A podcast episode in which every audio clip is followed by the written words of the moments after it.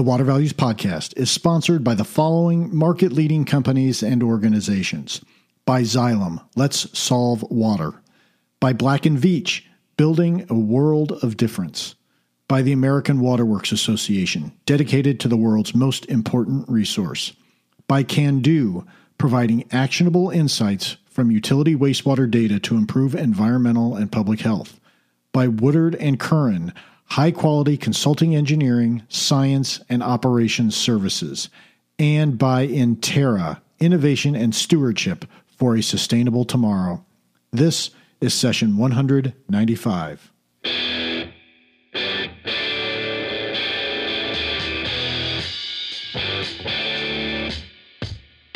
Welcome to the Water Values Podcast. This is the podcast dedicated to water utilities, resources, treatment, reuse, and all things water. Now here's your host, Dave McGibsey.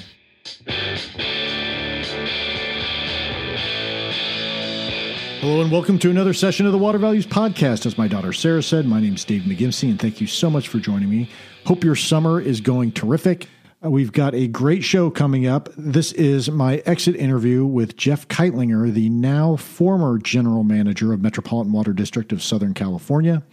And he provides, as always, a great interview. He's sharp and poignant, and he has terrific insights into water leadership issues, how the water sector has changed over the years, and providing some public words of advice to his successor. Uh, so it's just a top-notch interview by Jeff. You're really going to enjoy this.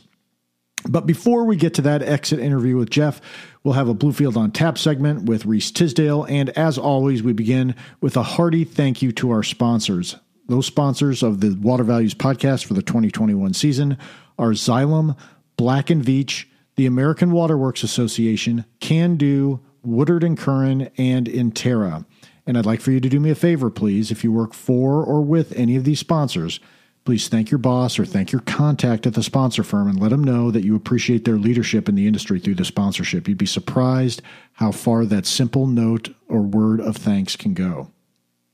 And as long as you're letting sponsors know that you appreciate their support of water industry education and thought leadership, why not leave a rating and review on Apple Podcasts, Stitcher, TuneIn, CastBox, or whatever other podcast directory you're accessing the podcast on? It would be greatly appreciated and, of course, helps others find out about the podcast. Before we head on to that interview with Jeff, let's get to our Bluefield on Tap segment with Reese Tisdale. So take it away. Well, Reese, welcome to another Bluefield on Tap. How you doing?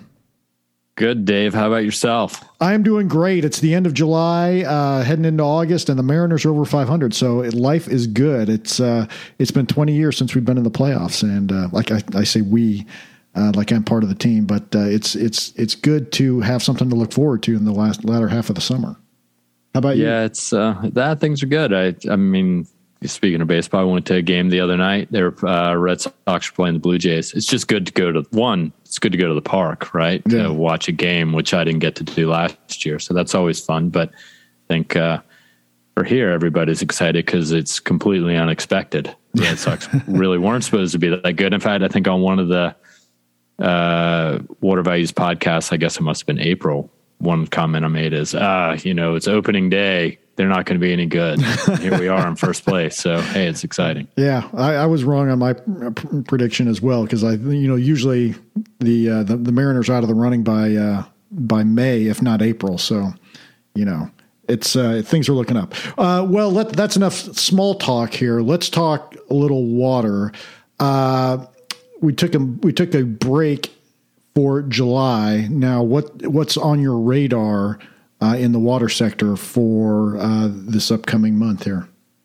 Well, I will say to start with, it's been crazy. Something is in the water from a Bluefield Research perspective. I'm and I say this in all honesty. I don't think we've ever been busier um, when it comes to just consulting engagements, but also just a lot happening, whether it be infrastructure, uh, infrastructure week, if you will. We've talked about that in the past, but for me, I think what's interesting, I came across a report the other day by the Brookings Institute. Uh, this guy, William, William Frey, uh, put out a report, America's largest cities show sharpest drop population drops. And I look at that from a water perspective, because we've recently, we've obviously are forecasting infrastructure investment over time, and everybody's thinking when you're first look at it, you think, oh, well, COVID really sort of cut into population, population growth in the largest cities in the U S or just urban populations. And there was flight to, you know, places like Maine or, you know, uh, rural countrysides outside of the larger cities in the in the middle of the U S. But the reality of it is that's been happening for some time. And actually, the growth rates have been steadily declining over the past three to five years, reversing sort of an urban renewal trend that we saw from two thousand ten to twenty fifteen. Yeah. So what's that mean for the water sector? Well, I think what is interesting, the way I look at it, is it's going to start putting a lot of pressure on the suburban water systems. They're typically smaller. Typically, they don't have, they're somewhat less sophisticated. Um, so in a way, it's an opportunity for a number of different way, you know, reasons. One, it, there could be digital opportunities. And I know of a couple companies or vendors that are targeting those smaller systems. Um, one, to just better understand what's happening, but they're also going to have to be more efficient, you know, in their capital investments. And that could be driven through things like reuse or other, uh, other wastewater treatment methods that don't require as much capital investment. The other side of that is what's happening in the big cities, right? Mm, you know, yeah. they're going to, there's a, there's, they're going to be, um, sort of like customer bases may decline. And as we know, planning cycles for large water systems are not short. They plan way out in advance. So are they sort of, uh, is there going to be a lagging effect that we're going to see? Yeah. Yeah. Are, are opportunities for kind of consolidation or regionalization uh, going to be present with, with this, you know, so that, so that you kind of balance out the gains in the suburbans by the losses in the, in the urban centers? Well, I think there may be an opportunity for that. I mean, we're already seeing that. You and I've talked a number of times about just privatization. Um, and so with stress comes opportunities for, you know, investor-owned utilities uh, to step in uh, and roll up assets or utilities. But then there's also regionalization, to your point. You know, is there a way to be more efficient, not only just consolidating water supply, water treatment, and running it through one pipe? You know, organizations like um, E J Water, you know, in Illinois, they're, they've been focused a lot on that uh, over the past couple of years. And so, you know, is that going to pick, that may pick up. Um, but like any of this, we're, we're talking with, about a battleship group, not, uh, it doesn't change that fast. Yeah. Yeah. Uh, and, you know, it, from a revenue perspective, the urban centers, to the extent they sell water to those suburban utilities, they actually may come out ahead, even though they're losing customers, because they, they could get uh, a, a, you know, kind of a surcharge bump from the from the increase in wholesale sales. Yeah, and I think it's interesting. In our last, um, we did a operating expenditure analysis of the U S market. Probably now it's July, so three, four months ago. It's really interesting. We did a lot of work on looking at consecutive systems, those systems that were actually purchasing uh, water from bulk water suppliers.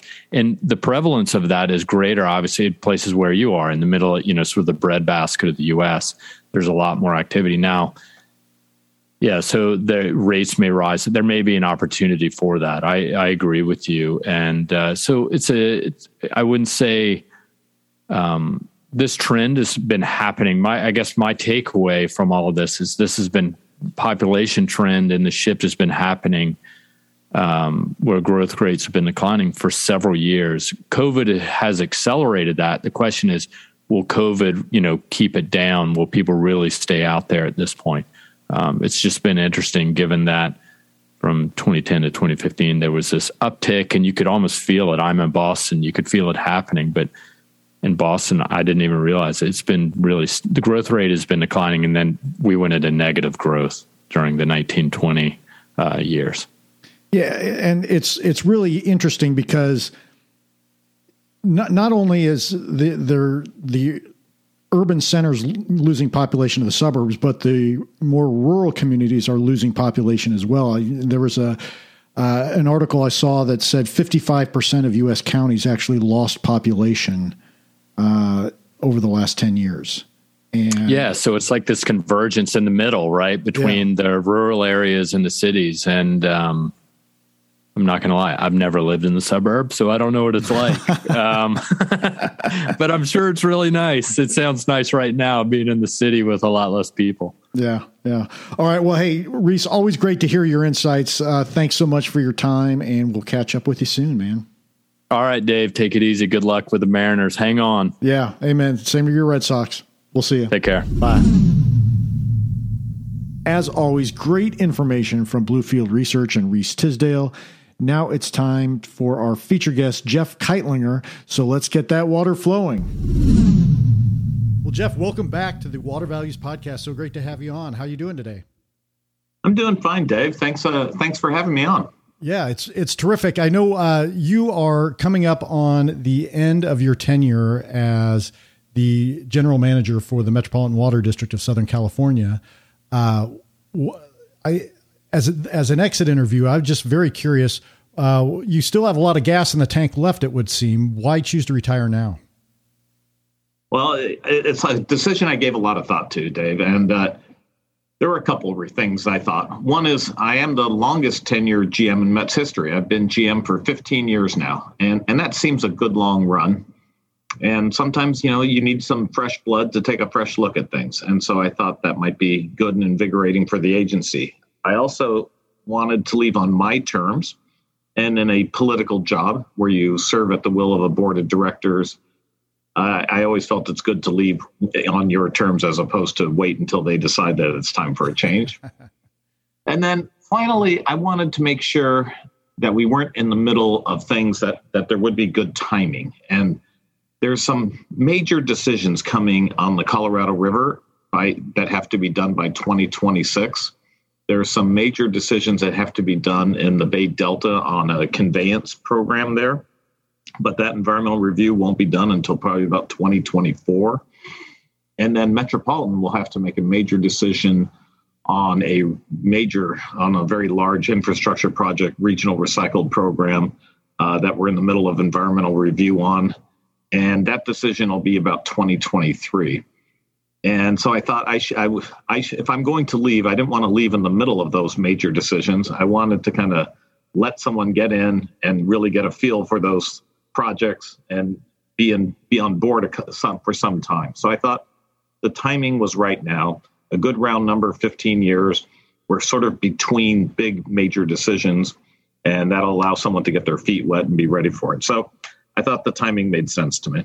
Yeah, that's a, that's a great point. And I think that really speaks to your leadership uh, in terms of making sure that you're leaving the agency in a good position and making sure that your, your you know, your uh, successor uh, is is well suited, or at least has has an opportunity to get some experience before those uh, big decisions come on the on the horizon. You've done a number of exit interviews. All of them are have been fantastic. I've I've read through them. Uh, and so I, I'd like to keep this a little higher level than some of your, your other exit interviews. And I just, uh, I want to focus on that leadership issue I just mentioned. So in your mind, what makes a good water leader? That's a good question, Dave. I, I, I've, I've thought about that a lot. And I, I think because water is about trends and, and, you know, you're looking at hydrological cycles, and the projects we tend to big are, are large and and expensive and time consuming. I think what makes a good leader is really someone who can really think ahead. And that's what I think is necessary in the water business. Some things, you know, you can, you know, are sort of quarter to quarter, year to year. I think in our business, you, you have to really be thinking a decade uh, ahead or more, maybe twenty-five years ahead. And so I think really playing the long game, not worried about a short-term win for in the political uh, arena, but really thinking about what do we need to do for the next generation and really preparing and thinking about that. And it's really hard in today's political world to do that, where people are really thinking about the next election, a two or four-year cycle. And our business is we have to be thinking a ten and twenty-year cycle ahead. And so that that ability to live in today's short-term world and strategize way into the future. Uh, that's what is needed at, to be, a, in my mind, a good water leader. Yeah, strategic foresight, strategic foresight seems to me to be a, uh, a, a valuable asset for any water leader. Uh, wh- where do you see the gaps in water leader, leadership uh, that we're we're currently experiencing, and, and any ideas on how to fill those gaps?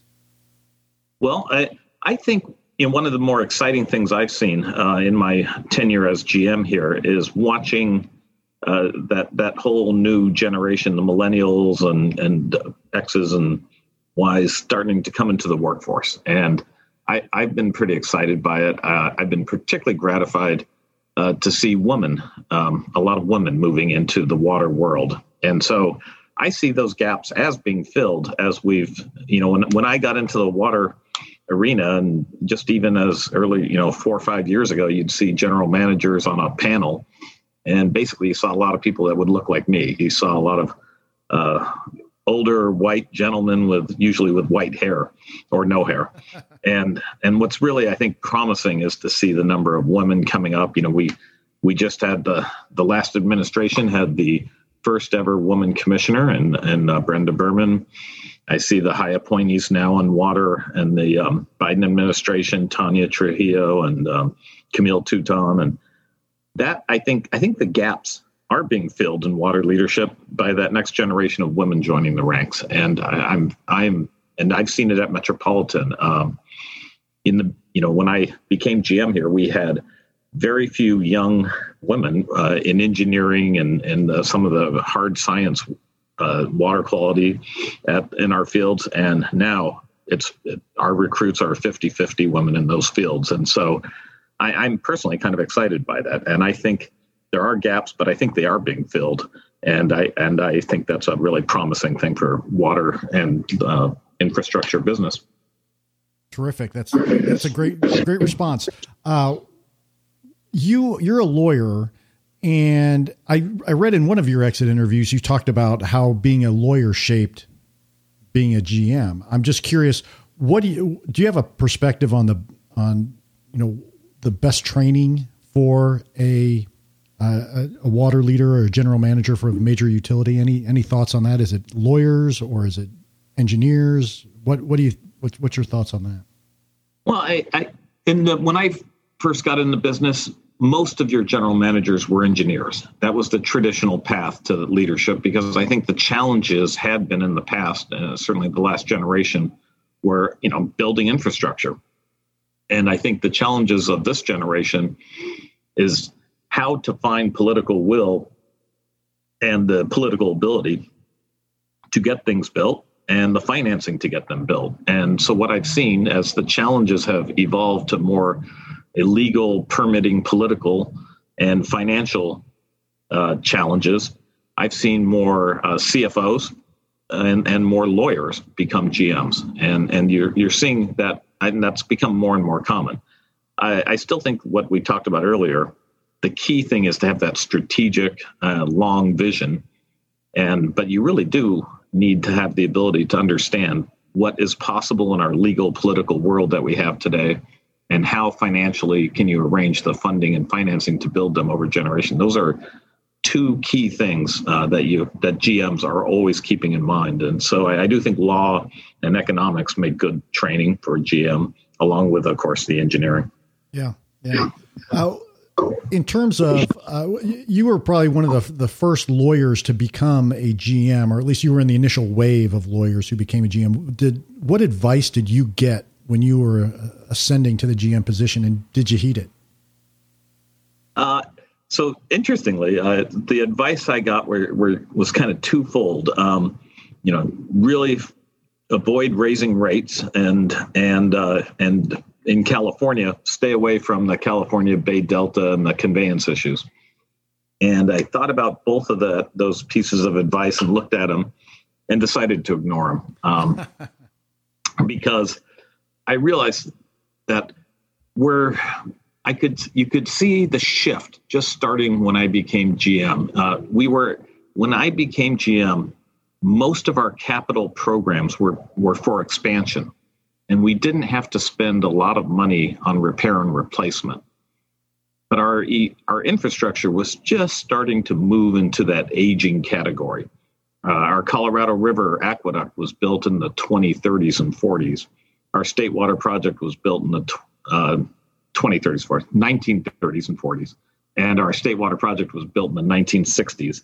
And so they were starting to go into that forty to seventy-five year old. And we were having to spend a lot more money on repair and replacement.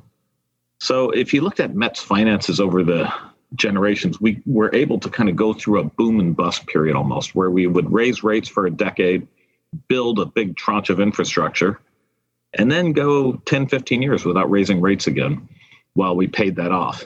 And then we do it again as we expanded the system for the growing population. But when you have to get into that repair and replacement, you have to get into a mode of you're raising rates every single year because those costs don't go away. That's just sort of like painting the Golden Gate Bridge. As soon as you get to one end, you start over and you start repainting it on back to, and you just, you can never stop, and you have to fund that.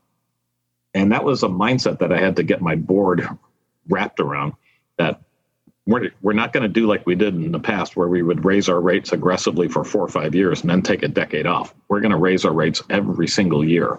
And you have to go back to your home agencies and the public and help sell that. And we've done that every year at B I N G M.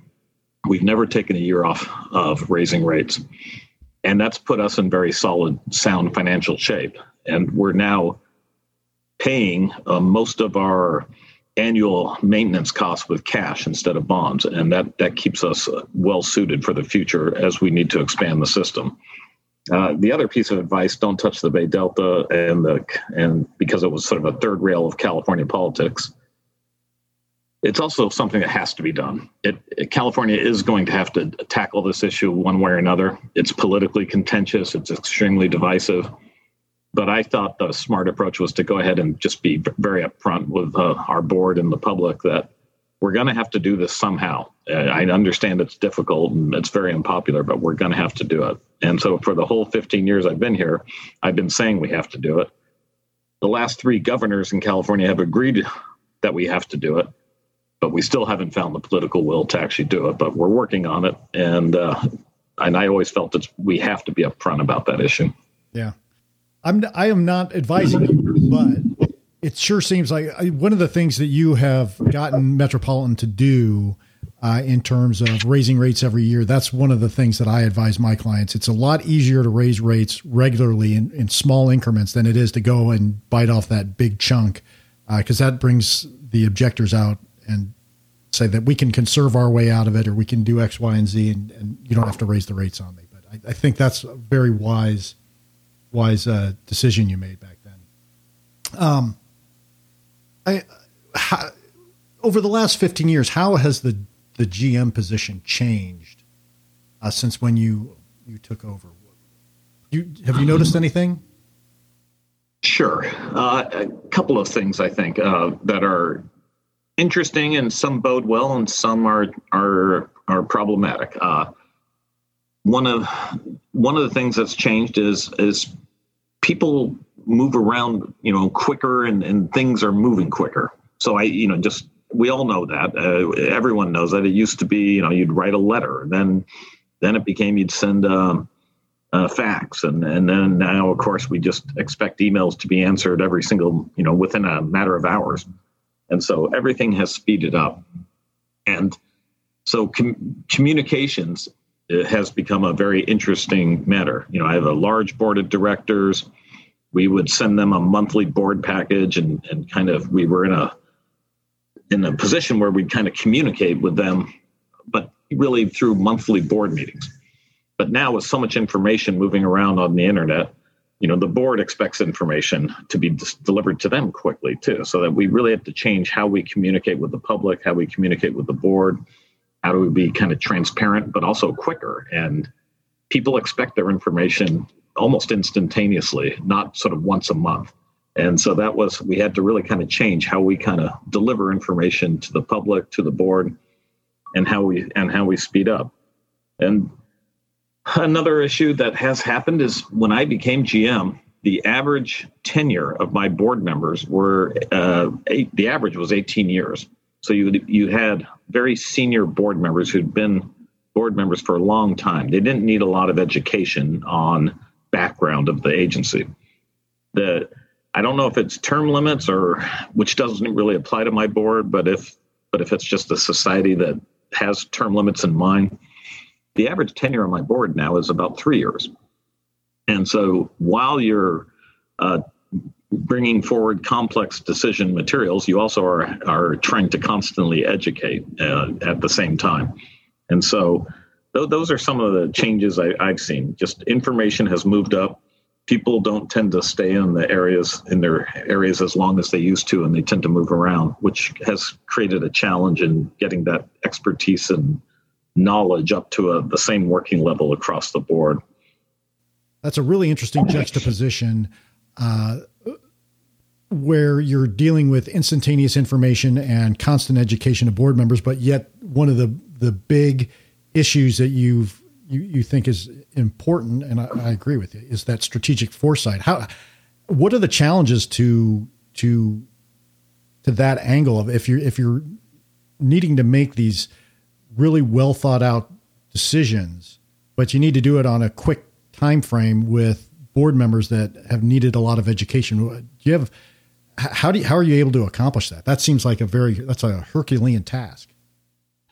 It, it, it is a very hard task, and it is something that I talk a lot to my staff about, how we we have to be able to explain things in a very clear um, manner, and, and we have to make sure that we are not just sort of starting at an end point and assuming that there's a big background of knowledge. But of course, we can't just take forever and just treat everything like, okay, we're going to treat this like a one oh one class and take you from soup to nuts here. So it really is a matter of creating clear documents without overwhelming people with too much information, trying to make sure everything is in plain English and not and not the usual water acronyms of environmental law mixed with um, water speak and, you know, and C F S and acre feet and gallons per minute. And we're, we we want to make sure we're communicating in a common language that, that can also serve for the public as well as for our board.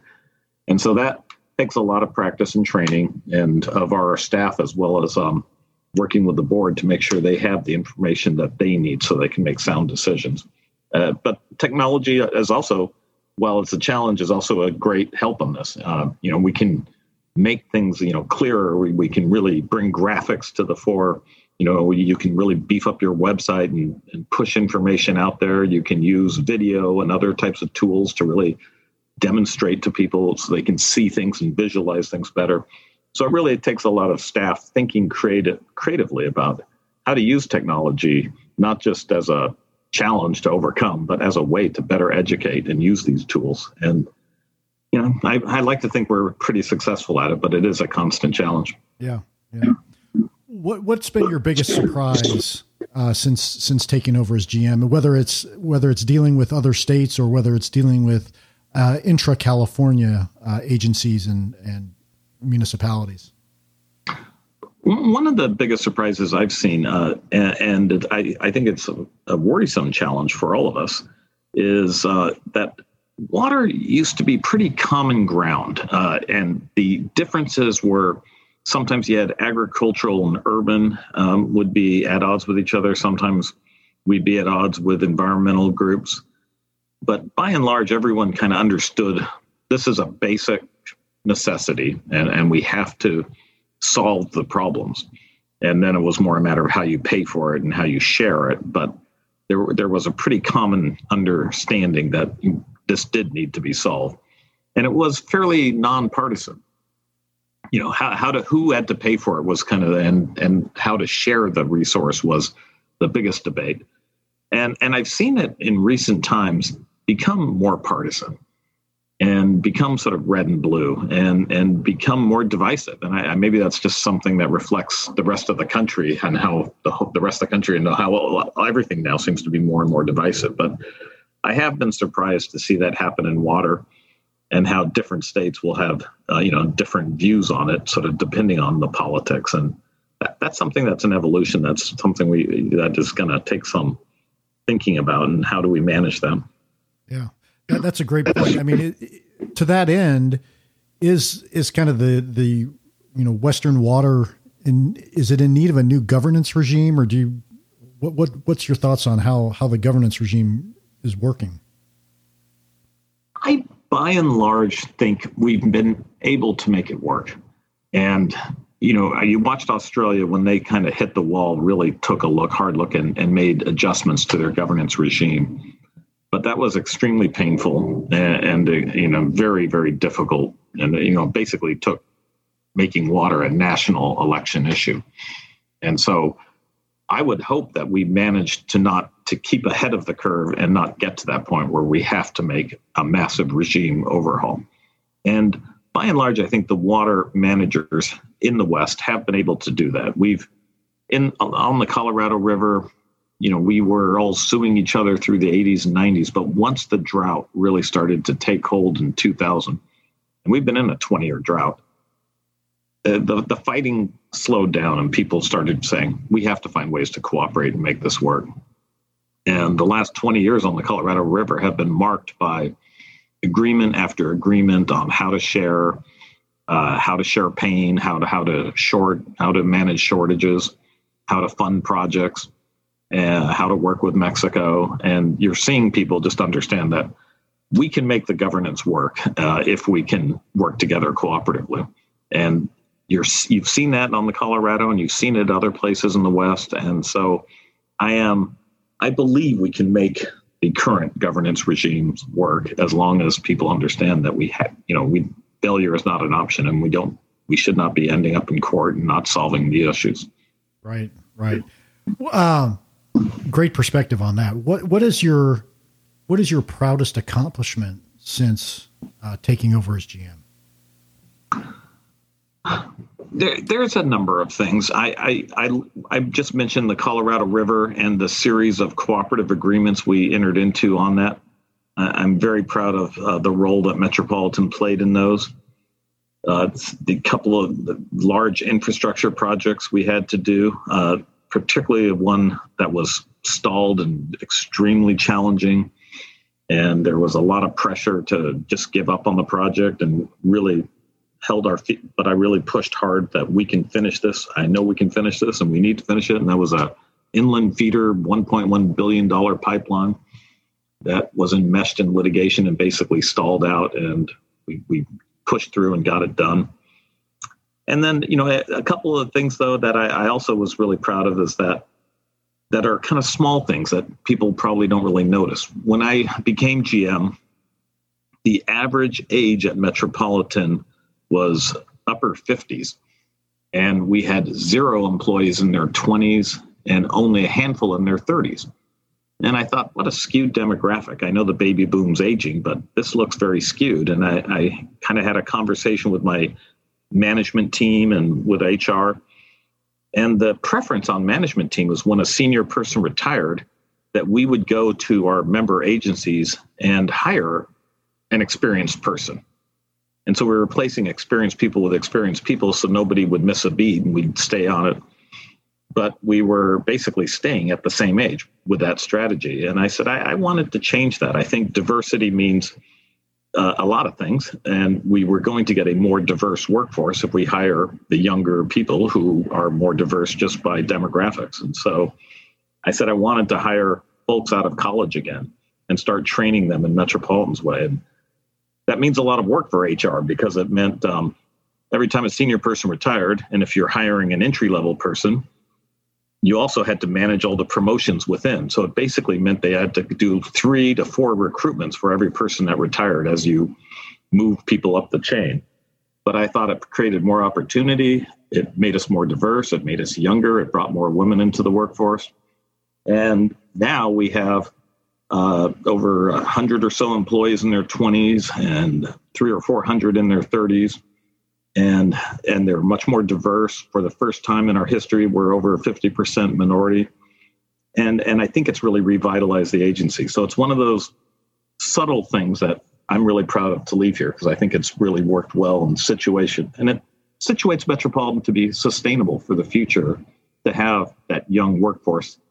And everyone told me in the beginning, you know, boy, you hire these young millennials, they're going to leave in three years because they just want to travel and do things. And I said, well, if they leave, they leave. We'll see. Uh, they've all, they all here. They like the job. They're, they're invigorated. They're excited. They actually like being here. And that's worked out. I think it's good for them and it's good for the agency. Awesome. Awesome. we've all had experiences uh, in our life where it hasn't worked out like we thought it would or or it should. Uh, do you have any of those? What what what situations you do you wish would have worked out differently? And and what, well, what and what'd you learn from that? I'm sorry. Yeah, I, I sure we've all had those. At, among the things, one of the things I thought that um, did not work out the way I wish it had, you know, and I was talking about that earlier, was uh, how to work with the Bay Delta and how to kind of get that project needed that would help uh, protect California into the future. And uh, I, my my strategy had been to really work with the rest of the water community, get consensus on what we needed to build, build that through working with the administration and the political leadership. And that was by and large successful, but we never were able to really engage the public and local electeds into the need that this had to be done. And part of it was uh, just uh, it just it was so hard to educate people on a project that's going to take fifteen to twenty years to build. That's going to be needed for the not for this generation. It really wasn't going to provide any benefits until the next generation. And we could not get and capture a public, the, captivate the public to support that. It just was too far off in the future. And and so it's been stalled out, uh, frankly, through three governors now, primarily because it doesn't have that deep grassroots support. And so I learned, I think, that you really need to start. You you can't neglect that. You really have to educate the public, and even if it's a complex, tough subject, you you have to bring them along so that local electeds understand that their constituents are are are, are aware of this issue, and that's something that we could have spent um, more time and effort and energy in accomplishing that. Yeah, yeah. Very good. Uh, well, your successor has been uh, appointed. Do you have, yes. do you have, it's Adel Hagekhalil, so congratulations, Adel. Um, uh, but what public words of advice do you have for Adel? Well, Metropolitan is a very unique agency. Uh, we have, we cover portions or all of six counties in Southern California. It, so it doesn't really have a political boundary. You don't have to belong to Metropolitan. People, agencies and cities belong to Metropolitan because it's cost effective to band together, because water infrastructure is hugely expensive. So we're a voluntary collective to do big things and to deliver water in a, in a ma- on a massive scale. And we deliver water to nineteen million people. That's one in every two Californians. It's one in every sixteen Americans. And so it's we do a massive, huge job. So the, the two things I think that are really important to understand when you're running Metropolitan, one is you, we really need consensus internally. Because we're this voluntarily cooperative structure, you really have to work closely to build that consensus. Uh, we we can't be divided within and be successful. So we need internally a high degree of consensus on what is our vision for the future, what we're going to collectively finance and build. And then secondly, I think, even though that's all internal, you have to look outward. Uh, Metropolitan, because of its size and scale, the decisions we make impact the rest of California. And if you impact California with the fifth largest economy in the world, you impact the rest of the country. And so we have to be mindful of where we fit in that role. And, you know, we, our responsibility goes just beyond our geographic footprint. Uh, the decisions we make ripple up and down the Central Valley to our entire agricultural economy, to how we manage water throughout the state and in the West on the Colorado River. So because of the size of our footprint, we have to be mindful about how we impact others, and and that we need to make sure we're not, you know, harming others in pursuing our own interests, because we're all in this together. And if we if there's if Las Vegas isn't thriving or the Central Valley isn't thriving, that ripples back to us. So we, we need to be mindful of our impact. Yeah. Ter- terrific thoughts. I think uh, that is very, um, very poignant, what you indicated. And uh, that's, those are great words of advice. And I, I hope Adel will take those to heart. Uh, well, well, Jeff, we're at the end of our time. Thank you so much for coming on again. You've been a terrific uh, friend of the podcast. Really appreciate uh, you sharing your insights over the years. And thank you so much for the great service you've done at Metropolitan. You've been a true water leader, and we really appreciate uh, everything you've done uh, in the water space. Well, thank you very much, David. And I've enjoyed top working with you and Dentons and um, the, the water podcast. And I, I do think your Water Values podcast does a, has been fun to be on. And I, I listen to other ones, and I, I've always been willing and happy to jump on because you, you provide a good service to the water community. So thank you, David. Oh, well, thanks so much, Jeff. Uh, on to your next adventure, uh, whatever that may be. I wish you the best of luck, and we'll talk again soon. Thank you very much. All right. Thanks, Jeff. Bye. Thanks. Bye. Well, I really enjoyed that conversation with Jeff. He always provides such such thoughtful responses, and every interview just turns out to be a real, genuine, and enjoyable conversation with him. So thank you so much for your time over the years, Jeff, and for this time specifically, uh, talking about uh, water leadership, your your tenure at uh, Metropolitan. It, it, just a just a fantastic conversation. I greatly appreciate it. Uh, and, and, you know, when you think about it, when you think on uh, and reflect back on Jeff's thoughts on water leadership and what's needed in the water sector, you know that Metropolitan is in good hands with Adel Hagekhalil as the new general manager. And to see what I mean on that, you can check out uh, the Water Values Podcast, episode number one forty-two, which is my interview with Adel back when he was uh, with the City of Los Angeles' Bureau of Streets. Uh, you'll you'll be blown away by Adel's uh, interview in that one, too. So I would love for you to let me know what you thought about this interview. Please check out the show notes page for this and the links on the episode. You can Google the Water Values Podcast and just click on the first link that comes up. You can also tweet about the podcast using the hashtag Water Values and tweet at me using my handle at D T M one nine nine three. You can also email me at david dot mcgimpsey at dentons dot com, and you can sign up for the newsletter. Uh, again, at that landing page, when you Google the Water Values Podcast, you'll show up at uh, the, the landing page at Bluefield Research's site. Again, as most of you know, the Water Values Podcast and Bluefield are separate entities. We just have a kind of a joint marketing arrangement. Well, thank you again for tuning in, and a huge, huge, huge thank you to our sponsors. Again, sponsors of the Water Values Podcast include Xylem, Black and Veatch, the American Water Works Association, CanDo, Woodard and Curran, and Intera. And this show would not be possible without those great companies and industry leaders. So thank you so much. Well, in closing, please remember to keep the core message of the Water Values Podcast in mind as you go about your daily business. Water is our most valuable resource, so please join me by going out into the world and acting like it.